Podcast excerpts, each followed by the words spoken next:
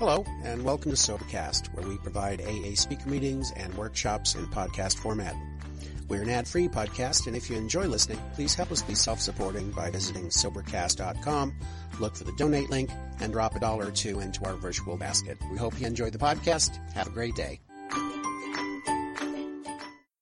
My name's Kimberly Ann. I'm a grateful recovered alcoholic. Oh my God.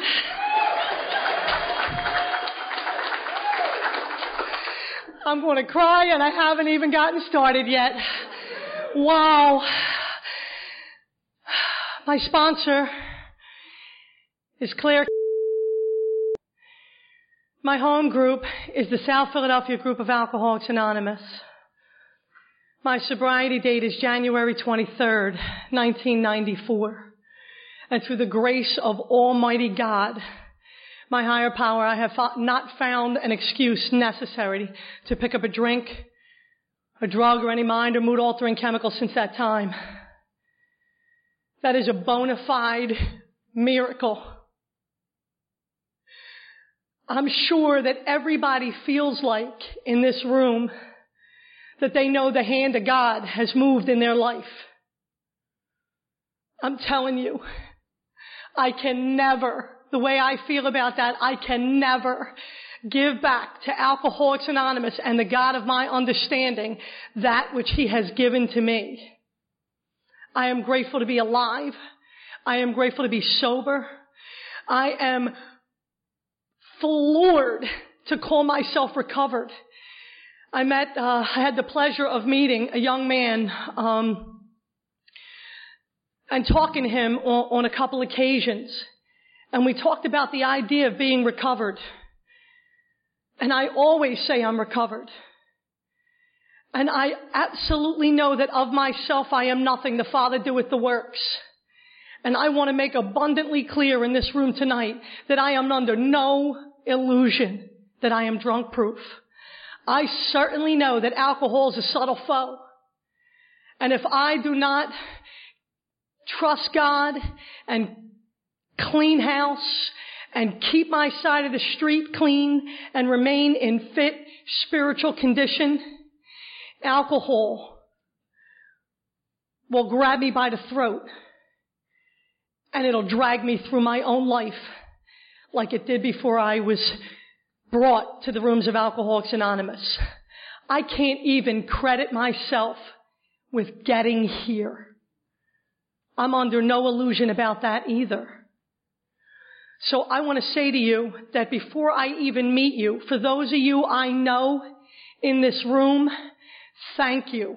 Thank you, Scott, for asking me to be in service. Thank you, Dave, for asking me to be in service. Thank you, Dawn, for introducing me in, in a way that that just reminds me of how grateful I need to be for a spiritual program of action that kind of spelled out the principles that I am without a doubt trying every day to practice in all of my affairs. Thanks, Kath, for being a part of reading for me. I got here tonight and I was thinking, wow, how did I wind up here? Actually, that started for me when I got in the car today. I was leaving work.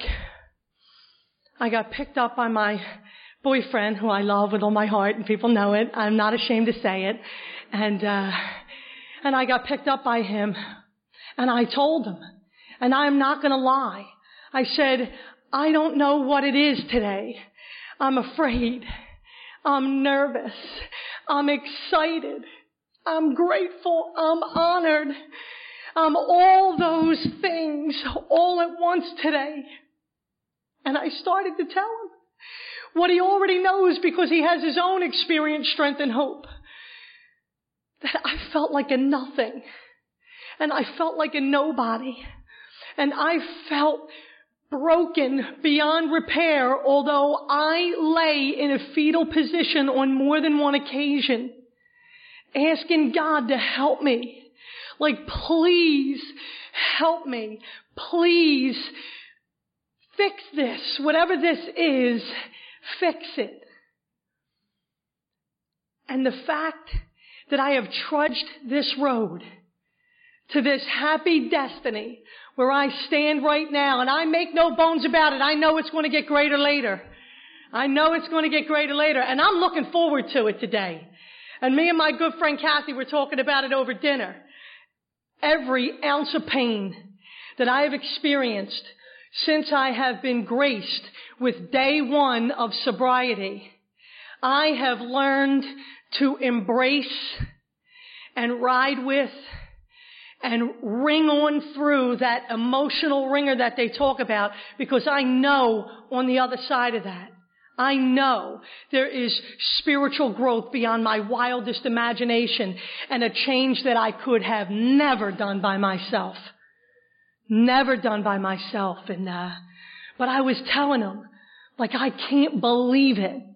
The fact that people invite me anywhere, that anybody would want to be in my company, yet think that I have something that might be of value to another human being blows me away. And I want to tell you, as I share my experience, strength, and hope, I know that my God will not be outdone. He will not be outdone. So I know it's coming and I know it's going to get bigger and I know it's going to get better and I know it's going to get brighter and I'm not talking about external means to solve this internal condition. I'm talking about I've gone from rags to riches on the inside. on the inside.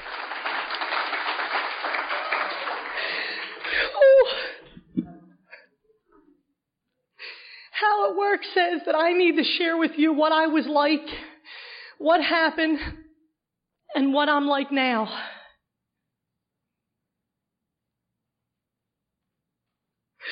I better take off my glasses. This is going to get messy.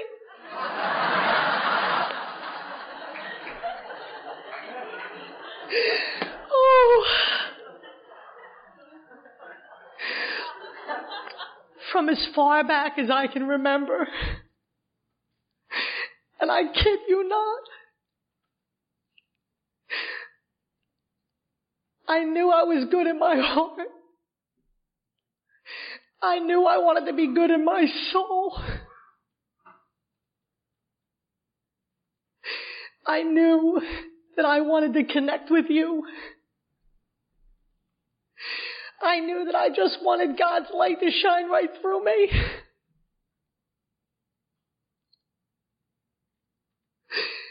But I was suffering from a spiritual malady from the time I was five and six and seven years old. And I was so blocked off, I couldn't make it happen. I was afraid of you. I was so afraid. I was afraid you wouldn't like me. I was afraid that you wouldn't want to know me. I was afraid you wouldn't let me play with you. I was just so afraid of everything and everybody. I was too young to comprehend all of the bedevilments that are found in our big book. I would grow into them. But I tell you, I knew I was chronically unhappy. And I was so racked with emotional pain and anxiety that from the time I was five or six or seven, I didn't want to be here. And I would talk to this God that I knew before I even was introduced to him in Catholic school. I would say, God, I know you don't want me to feel like this. Can't you help me? I know you don't want me to think all these terrible things about myself. Can't you fix that? Can't you take it away? It seemed like it never went anywhere. And I tried to make it every day in pain and in fear. I don't want to tell my mom and dad's story here. It's not their story, it's my story. but it's pertinent information that kind of gives you the backdrop of where I come from. My father was alcoholic. He is alcoholic. I can say that. I know the literature says that we are not supposed to call anybody else or term anybody else alcoholic. My father calls himself alcoholic. He's in recovery two years greater than myself. My mother really looked like one.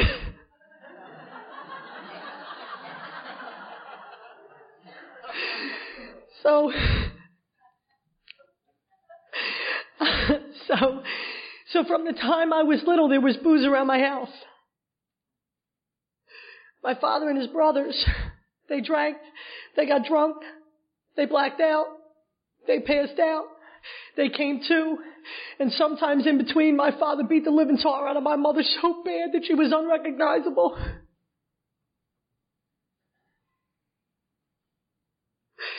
I love my father and I'm so grateful for the ninth step because he has made amends. But I was so terrified in my own home. And they did the best they could with what they had, but what they had just wasn't enough. And I couldn't get what I needed there from them. It's not their fault. I don't blame them. Um, so I would be afraid every day, and we lived in South Philly, born and raised there. And, uh, I would have to get my play clothes on and go out to Front and Mercy on my block, five, six, seven years old. And I would have to try to make friends with people. And I thought I was too ugly, and I thought I was too skinny, and I thought my clothes weren't good enough.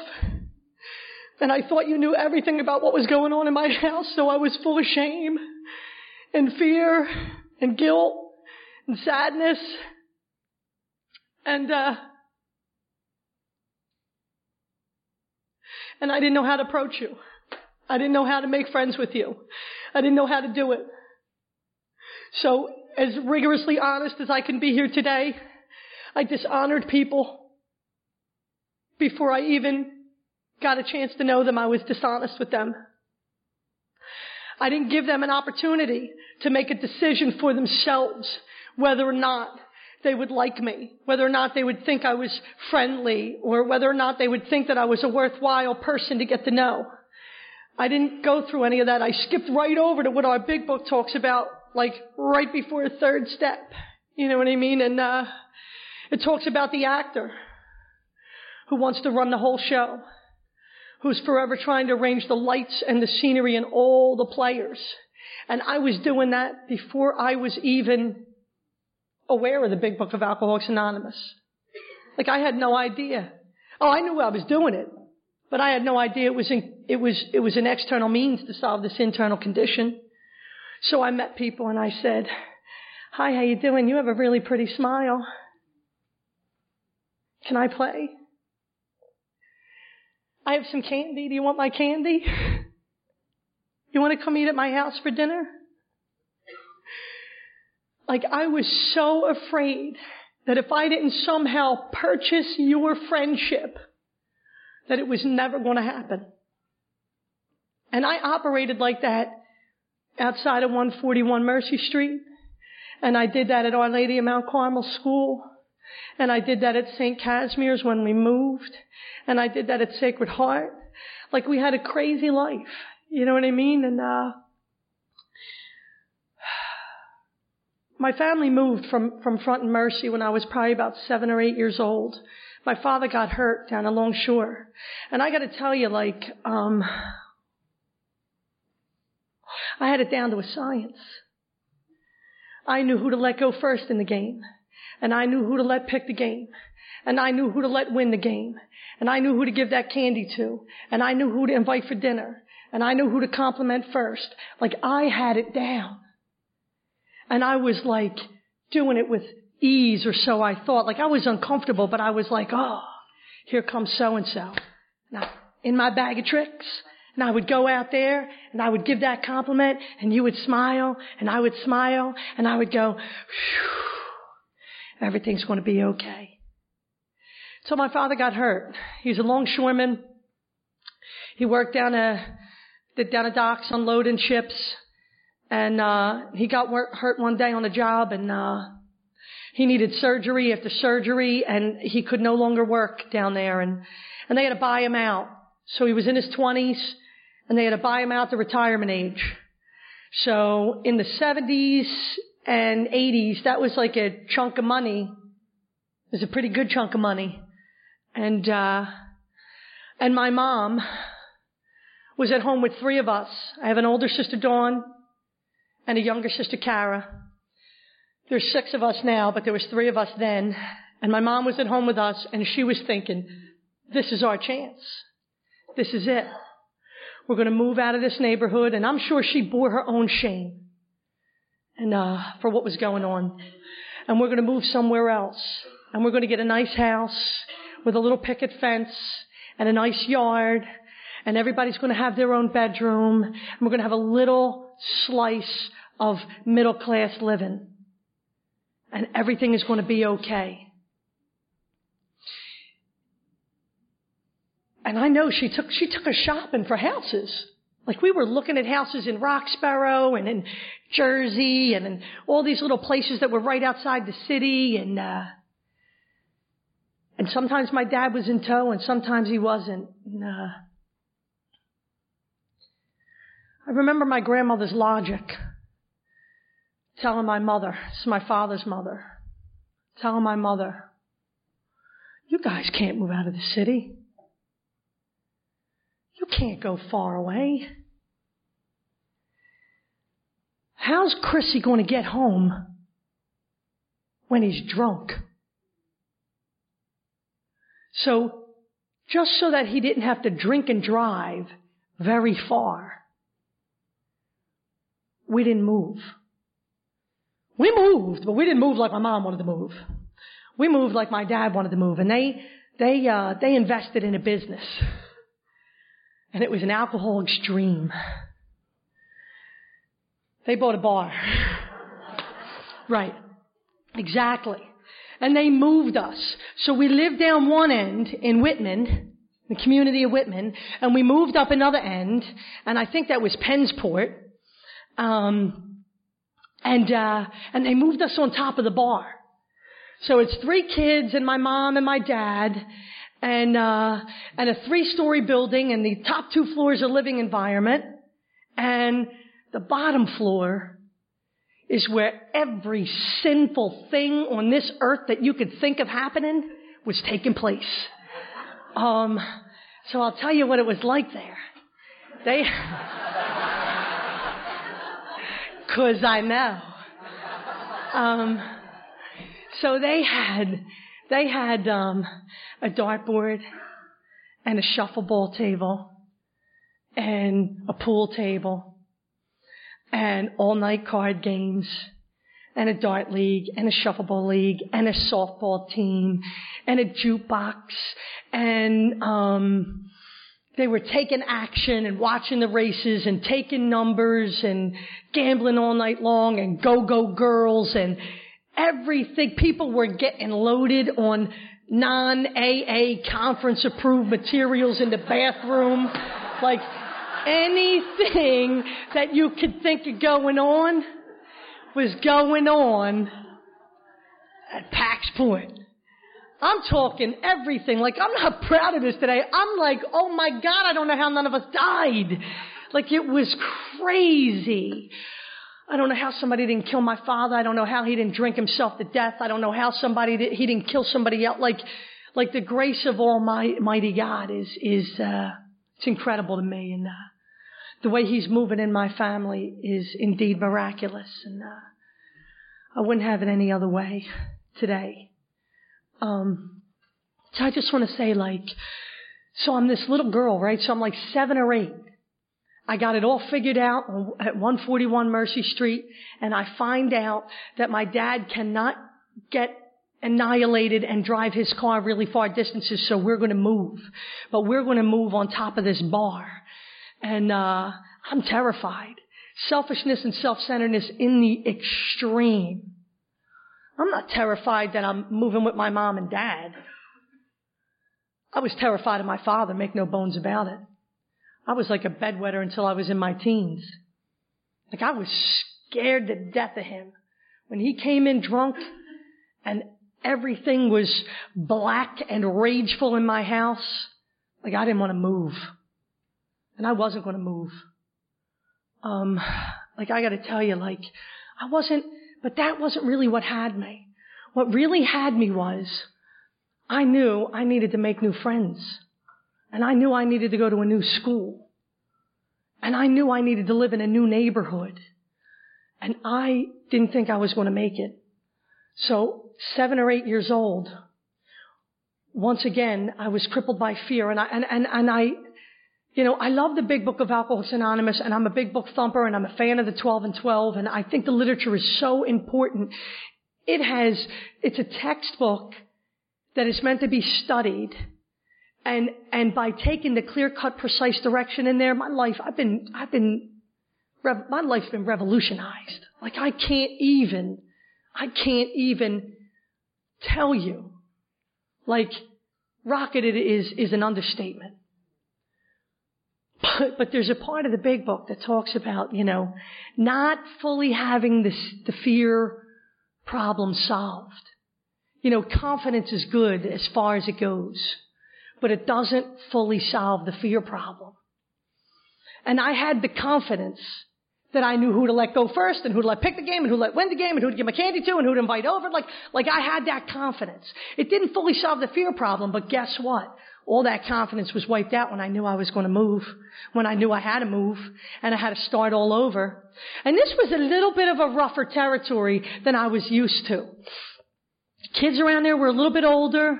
The families were a little bit rougher, a little bit rougher, and uh, and and the bar got raised. The expectation got higher, and I was afraid. I was timid. I was skinny. I was little. I was frizzy hair and crooked teeth and awkward socially. And I didn't think I was going to make it. Like I, I kid you not, I thought I was chum in the water. I'm like, what am I going to do? I spent a lot of Friday nights and Saturday nights alone at home in the house, not playing with other kids. Because I couldn't meet them. I was too scared. I was scared of them and I was scared of how to approach them. Like I really didn't know how to do it. I didn't know how to make it happen. And I would talk to God and I would sit on the back room steps of my mom and dad's bar outside on the side steps. And once again, I'd say, God, I know you don't want me to feel like this. Please help me. God, I know you don't want me to think like this. Please help me. Like, and, and, and there was this other thing I did and it, uh, man, I keep pausing because I want to cry. I would sit on a Friday or Saturday night at the top of the steps leading down into the bar. It was like an open floating staircase. And on a Friday night and a Saturday night, I would sit there and I would watch crouch down, knees up, and I would peek I was peeking. And I would see all these people. And I'm talking it would be two or three deep on the right, two or three deep on the left, two or three deep in the front. And the jukebox was blaring. And the alcohol was flowing. And people had bright eyes. They were sparkling. Rosy cheeks. They were laughing. They were laughing belly laughs and everything was moving for me like slow motion. It was like something out of a movie. The smoke was looming and they had a drink in this hand and a cigarette in this hand and they were taking a sip and they were finishing their conversation and they were taking a drag and they were listening and they were laughing a belly laugh that I had never seen or experienced in my six or seven or eight years of my life. I was crippled. I was unhappy chronically. And I looked at these people and I thought, I want what they have. I need what they have. And I cannot wait to get it. So I had my first drink when I was about eight or nine years old deliberately. That was not my first introduction to alcohol. My father is a recovered alcoholic himself. His brothers uh, drank um, problematically, and um, alcohol was always in my house, like I said. So it was always fun to give the kids a drink or to sit on my uncle's lap and sip his beer and eat a cheesesteak with them, you know, and, and so I knew I had drank beer before.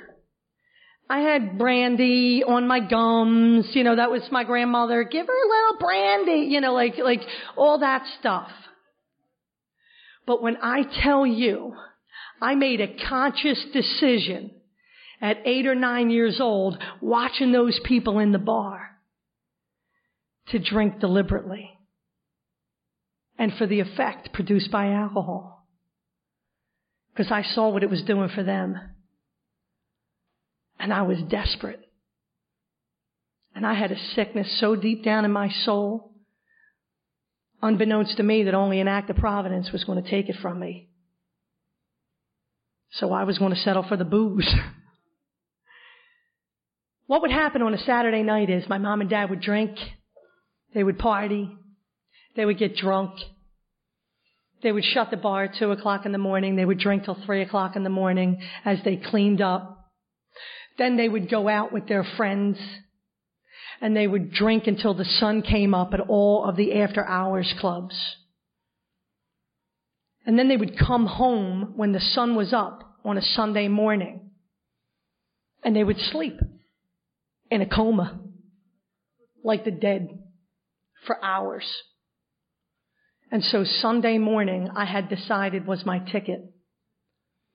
And I would go down on a Sunday morning and I would turn the jukebox on. And I had studied this place so well that I would go behind it and jack up the credits.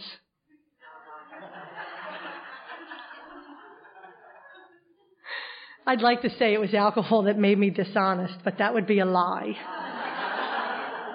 so I would jack up the credits and I would turn it up just a little bit so I could hear it if I was sitting at that end of the bar. Then I would pick all my favorite songs. And then I would go behind the bar and I would open up my mom and dad's quarter box. And I would take out a roll of quarters and I would crack it on the end of the bar. And I would listen to see if anybody moved upstairs. And when they didn't, I would walk over to the cigarette machine and I would drop the quarters in. They were not like the cigarette machine of years ago. Actually, they're not like the present day cigarette machines. Like I think about it now and I think they're like quiet, electronic. Sip, sip, they take your dollar. Back then, quarters weighed a little more. And I would walk to this old, gigantic, clunky cigarette machine. And I would drop a quarter in. And it would go clunk, clunk, clunk, clunk, clunk, clunk, clunk, all the way to the bottom. I would be like, oh my God. And I would listen. I had to do that four times. It was scary. But now I'm aging myself because sorry for all you smokers. Yes, cigarettes were a dollar in the machine back then. And I did that four times, right? And I would drop the, the quarter and then I would, I would take the handle and I would walk it out.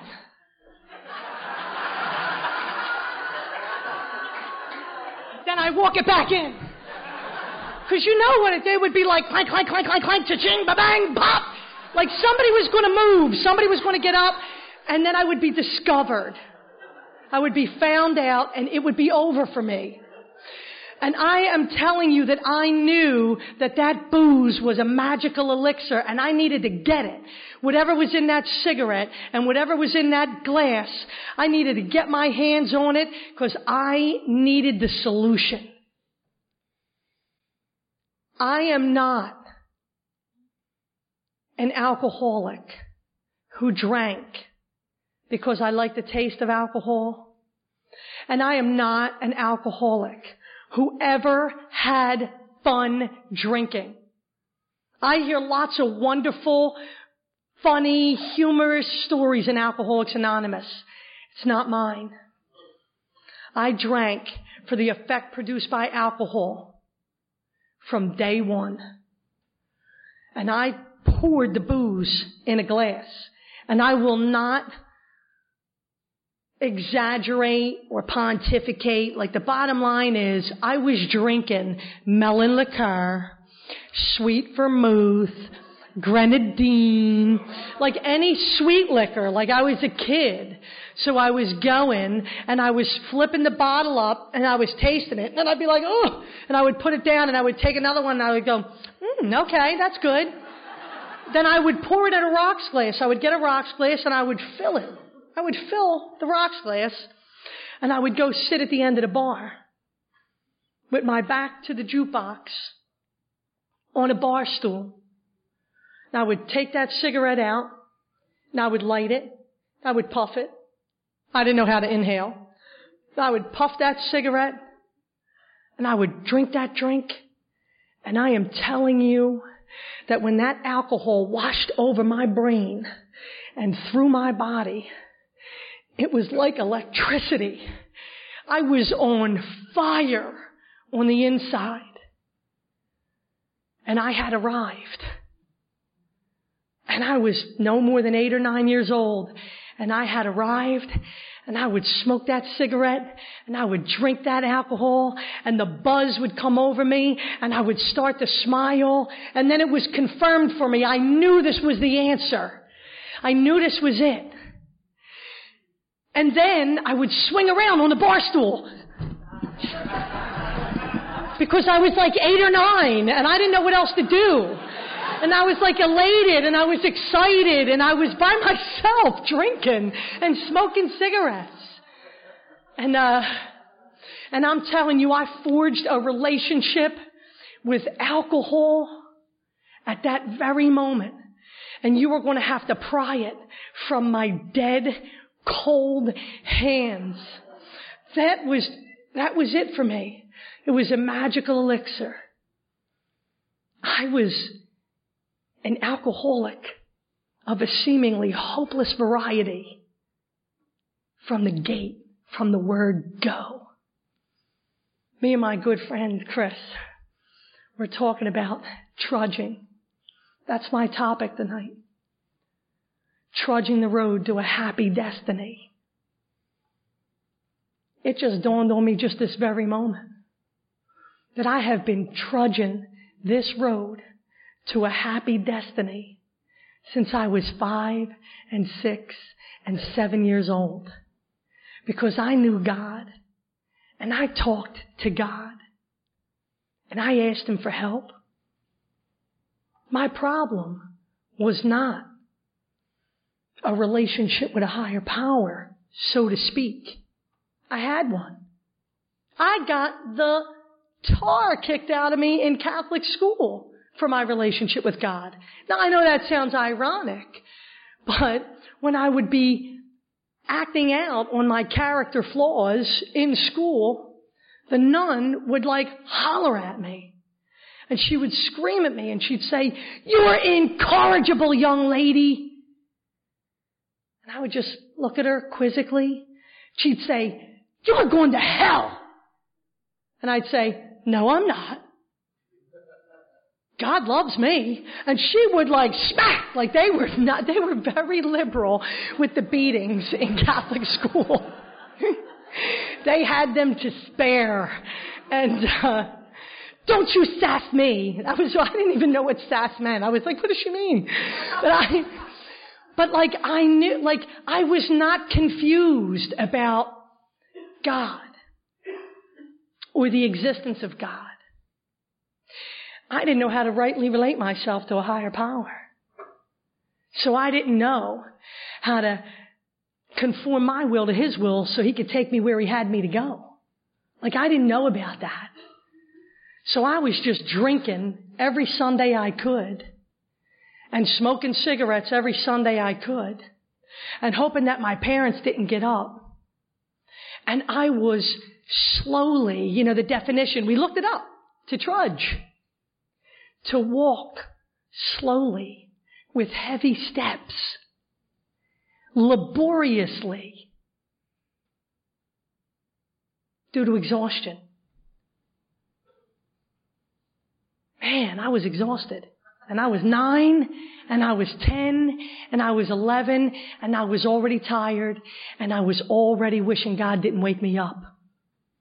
I am not somebody who ever actively tried to commit suicide. And I know that is in our literature that some people make the supreme sacrifice rather than, you know, fight. Um, and I know that some people have failed attempts at that. That's not my story. But what is my story is from as far back as I could remember, I would say, God, I can't do this another day. Like, why are you waking me up? Please. I just wanted it to be over. And I was too young. It hadn't even begun yet. Or it had just begun and I didn't know it. And, uh, so I have trudged before Alcoholics Anonymous, and I have trudged in Alcoholics Anonymous. And I love that section of the big book where it says, like, you can have this. All it takes is willingness, patience, and labor. And my home group, the South Philadelphia group of Alcoholics Anonymous, my good friend Paulie would always say, you'll get nothing for nothing in AA and you'll get less for two cents. So if half measures avail you nothing, take heed to that warning. Like he was honest. They didn't lie to me down there. You know what I mean? They gave me a hug when I needed one. They gave me a swift kick when I needed one. Like I learned, I trudged this road and continue to trudge in many areas of my life laboriously, but I am willing. I am willing.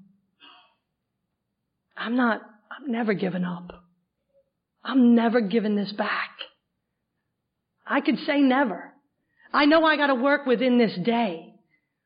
But I'm telling you, you're going to have to pry this sobriety, this love of God, this love of AA and the beautiful people I meet. You're going to have to pry that from my dead cold hands too. You're not getting it. you're not. It is mine. You can have it though, because you're backed by a power too. You're backed by a power. He's limitless. Limitless. I don't call if you call, I don't care if you call him Allah or Buddha or Jesus Christ or Spirit of the Universe or force of, nature or creative intelligence. I don't, that doesn't matter to me. That's between you and him. That's a personal decision. But you have just scratched the surface of a limitless load that's going to pay dividends. And I know I have. I know.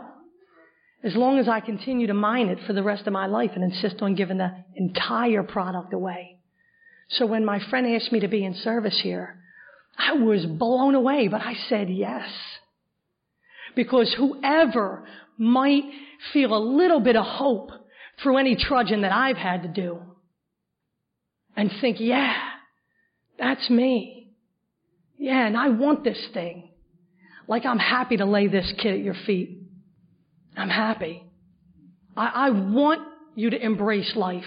I want you to have a life beyond your wildest dreams. I want to continue to grow along spiritual lines. I picked up that drink at eight or nine. And like I said, alcohol grabbed me by the throat. And it took me through the next 13, 14 years of my life. And it got progressively worse. So by the time I was 10, I was stealing quarts of beer from my mom and dad's beer box. and I was sneaking out to the parks and to the schoolyards. And by the time I was 12 and 13, I was cutting or hooking in school, however you might say it, in my Catholic school uniform. By that time, 40 ounces had come around. And I would be in the park around the corner from my house, up the street from my house, actually at that point, until we moved again, but up the street from my house, in a Catholic school uniform, unzipped, drop down, white school blouse, tie undone, shirt unbuttoned, and a 40 ounce of bud. at 11 o'clock in the morning. Right? I didn't drink like a lady. I didn't act like a lady. And I wasn't treated like a lady. And I'm okay with telling you that. You can take my fifth step and you can stick it on a billboard on I-95. I'm free. I don't care.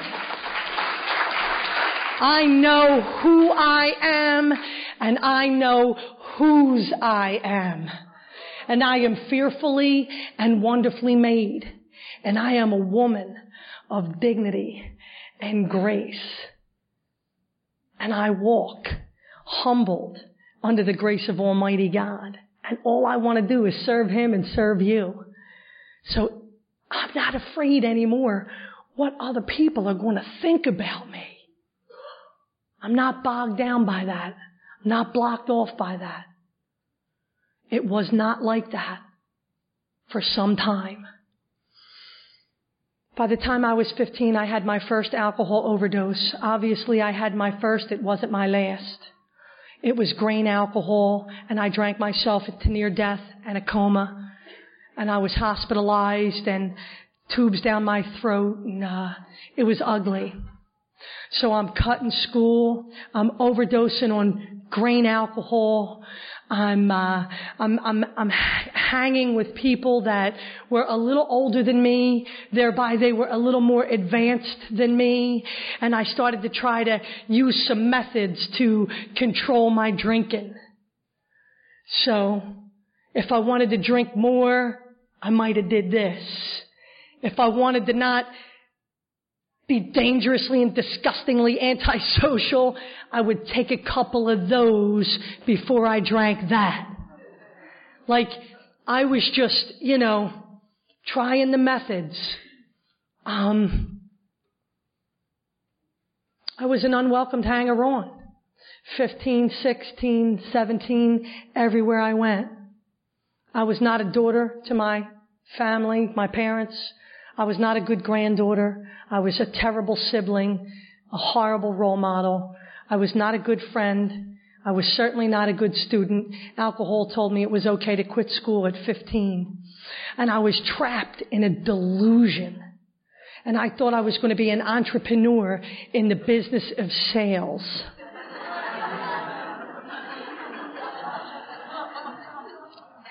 right. I was like a nothing and a nobody and making money for someone else. But I was too dumb to realize it. Too egotistical with zero self-esteem. What an, I was like a walking oxymoron. it's crazy. But let me tell you that I drank and I got drunk and I blacked out and I came too. And that is how I lived from 16 and 17 and 18 and 19. And I started to work in bars and I would hang from corner to corner to corner to corner and, and, and I would try to adapt to my environment. So if I was going down to somebody's corner that they were a little bit more like jocks, you would see me in a little bit more of a preppy outfit even though I hated it. And then if I was hanging with the guys from the neighborhood, you would see me in high top sneakers and basketball shorts or cut off dungarees, drinking, you know, drinking quarts and hanging in shorts outside the bar, like, like I was just a, I was so, such a disappointment. My life was going nowhere and it was going nowhere fast. And I was a dropout and I got this crazy grand idea that I can't go anywhere unless I really have an, an education. So when I was 18 and still drinking and still getting drunk and still blacking out and still coming to, um, I decided I was going to get a GED. And I'm not really, hmm, I'm pretty bright. I'll say that. Uh, and I and I say that in all humility. Like I don't know a lot of things about a lot of things, and I'm okay with that because I'm open to learning about that which I don't know. But I managed with a 15 year old, ninth grade, 10th grade, can't get out of 10th grade education to just go and take a GED test, two on one night, two on the next night, one on the next night, out the door with a GED and enroll myself in Community College of Philadelphia because I thought that's the answer. See, if I just had the right education, I would meet the right people. And if I just met the right people, I would have the right situation, the right job. If I just got the right job and the right group of friends, I'll meet the right guy. And if I just got the right guy, I'm going to ride off into the sunset and live happily ever after. I can work if I want to work.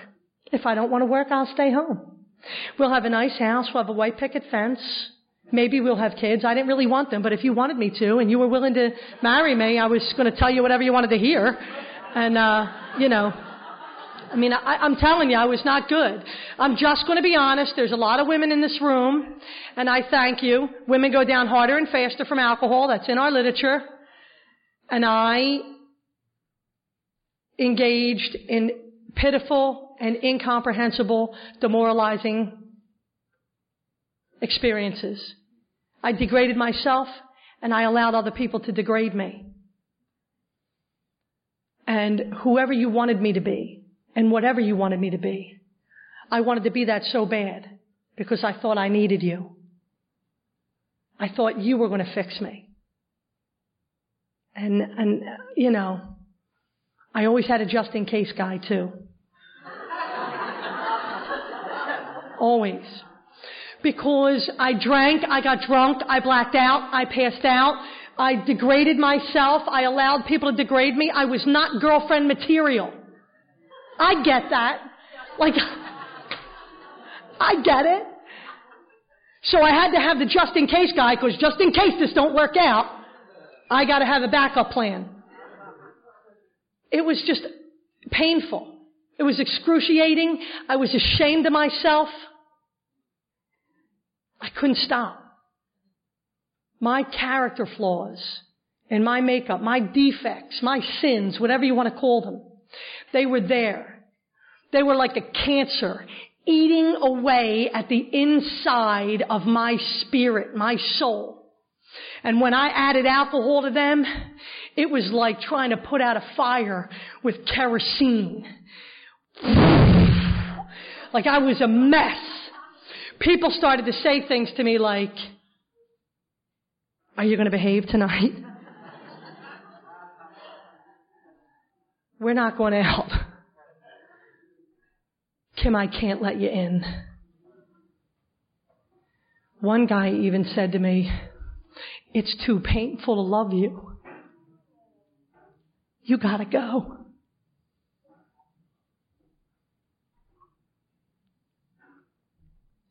And he had every right to do that. And probably should have done it a long time before that. And I didn't mean to be that way. And I didn't want to be that way.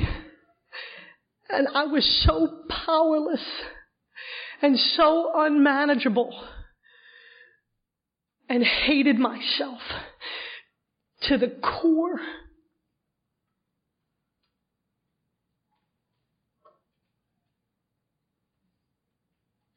I moved.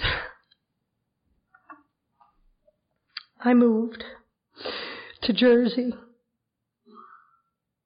thinking I was going to do a geographical change, thinking I was going to just be able to go to a new place with new people, start all over. I was caught in the grips of a fatal progression that was so powerful. I had no will to resist its demands. And I would cry and I would beg God And I thought it was never going to end. But over in Jersey in January of 1994, I got rescued.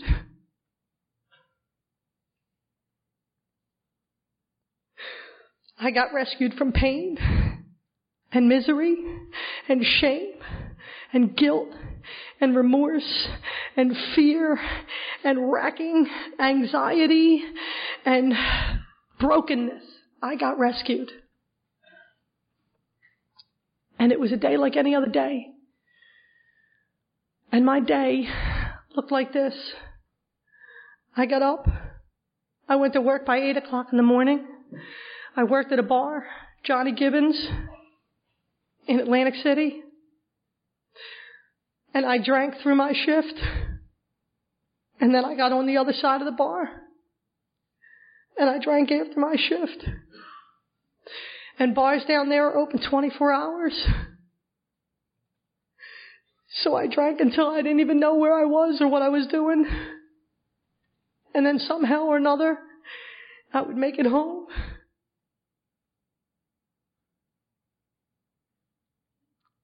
Not always by myself.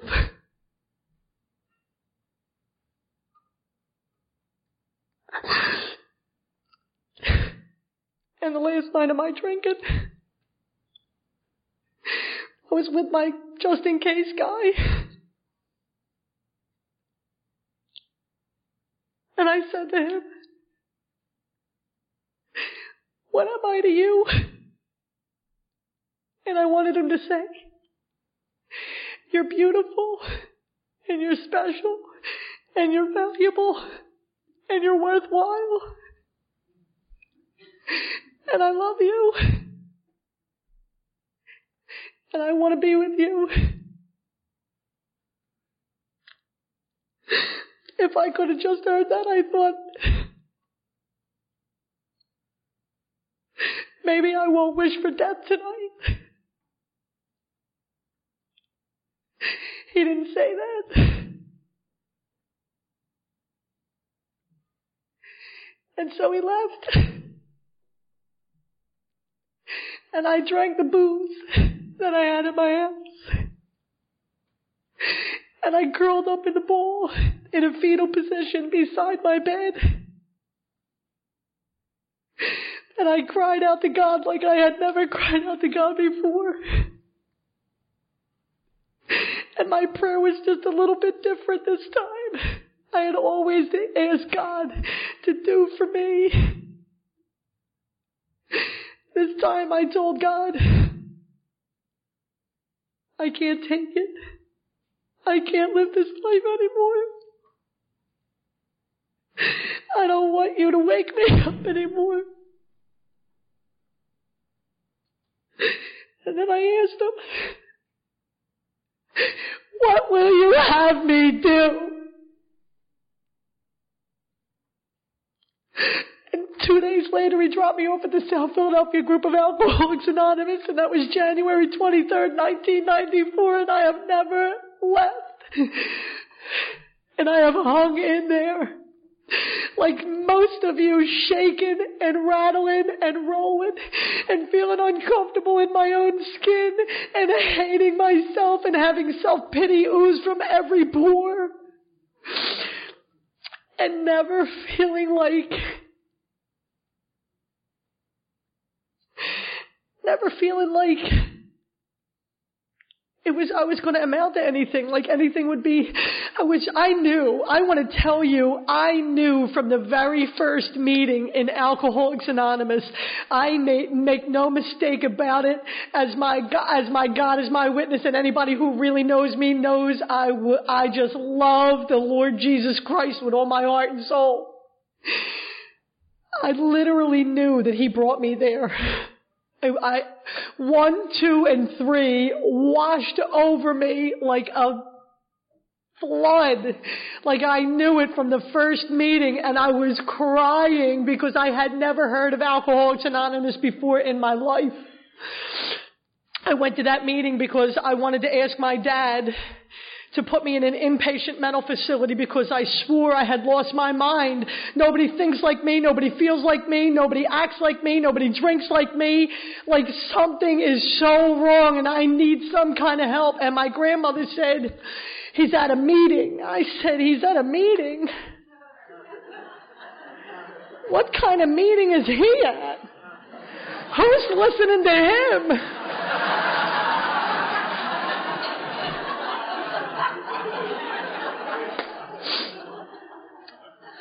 She said, Oh, I don't know. It's at the Avenue in Fernon. And he has to get this paper signed.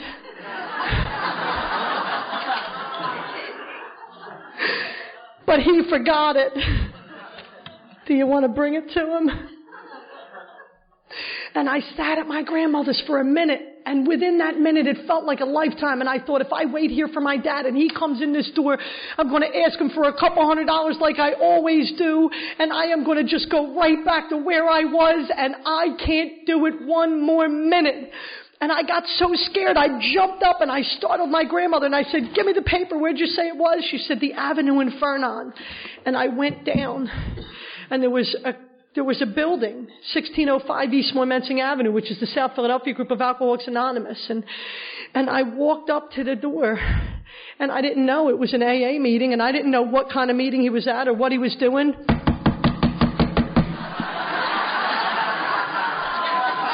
I told you I was bright, right? So I needed to get let in and so, so I knocked on the door and, and a guy answered the door and he looked at me and he looked at me up and down. I did not look like I was coming to an Alcoholics Anonymous meeting. I clean up pretty well though, don't I? Woo!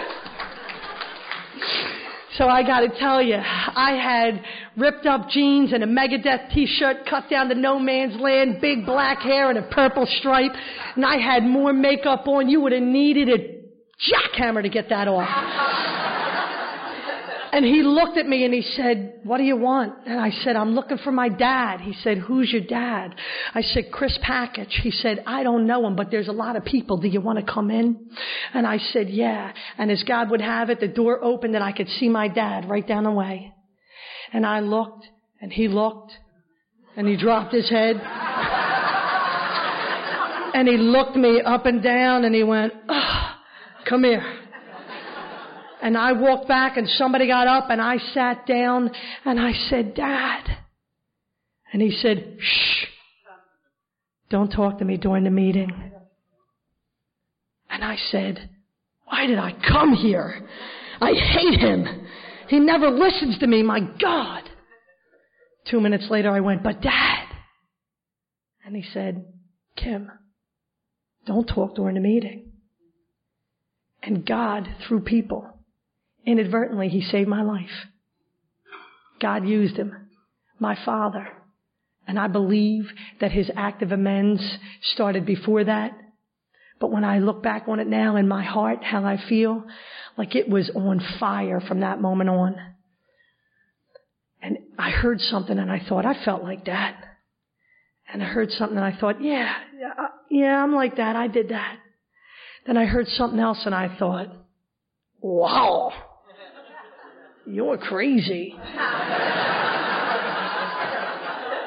and you're sharing that on group level? I had to look up and see who this person was. And as I looked and people were talking, you were all laughing. You were laughing and you were smiling and I knew it was genuine. And I knew that your eyes were bright and your cheeks were rosy. And you had something that I wanted so desperately for so long. And you had a cup of coffee in this hand and a cigarette in this one. And I knew I was home. Woo! I'm telling you that I trudged that road and I did not take my own life through the grace of Almighty God and He saw fit to keep me alive until He dropped me right off at Alcoholics Anonymous on January 23rd, 1994. And he has helped me through good people like Claire Keller, Scott, Dave, Chris, Donnie, all of the people I have met along the way. He has helped me to lay hold of some principles and get knee deep involved in a spiritual program of action that has caused me to be more than inwardly reorganized.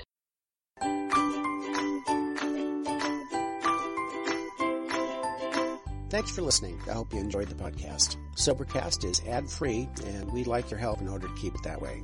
So if you'd like to help us be self supporting by pledging a dollar to a month, visit Sobercast.com and look for the donate links.